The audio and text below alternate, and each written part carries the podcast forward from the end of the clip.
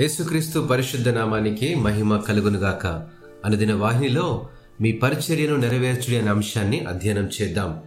కొలసిలకు రాసినటువంటి పత్రిక నాలుగవ అధ్యాయము పదిహేడవ వచనం ప్రకారము మరియు ప్రభునందు మీకు అప్పగింపబడినటువంటి పరిచర్యను నెరవేర్చుటకు దాని గూర్చి జాగ్రత్త పడమని అరికిప్పుతో చెప్పుడి.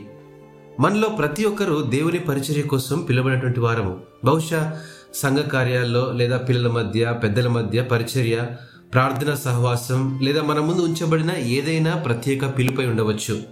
గుర్తుంచుకోండి ఈ పరిచర్య మీకు ప్రభు వలన అనుగ్రహించబడింది. పరిచర్య లేదా పిలుపు ప్రభు ద్వారా నేరుగా ఇవ్వబడింది. బహుశా ప్రవచనంలో లేదా ఉన్నతమైన పిలుపు ద్వారా ఇవ్వబడింది.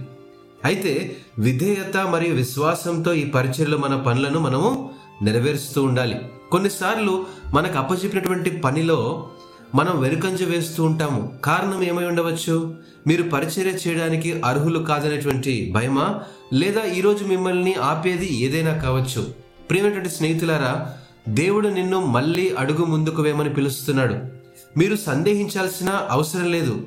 మీరు గతాన్ని మార్చలేరు.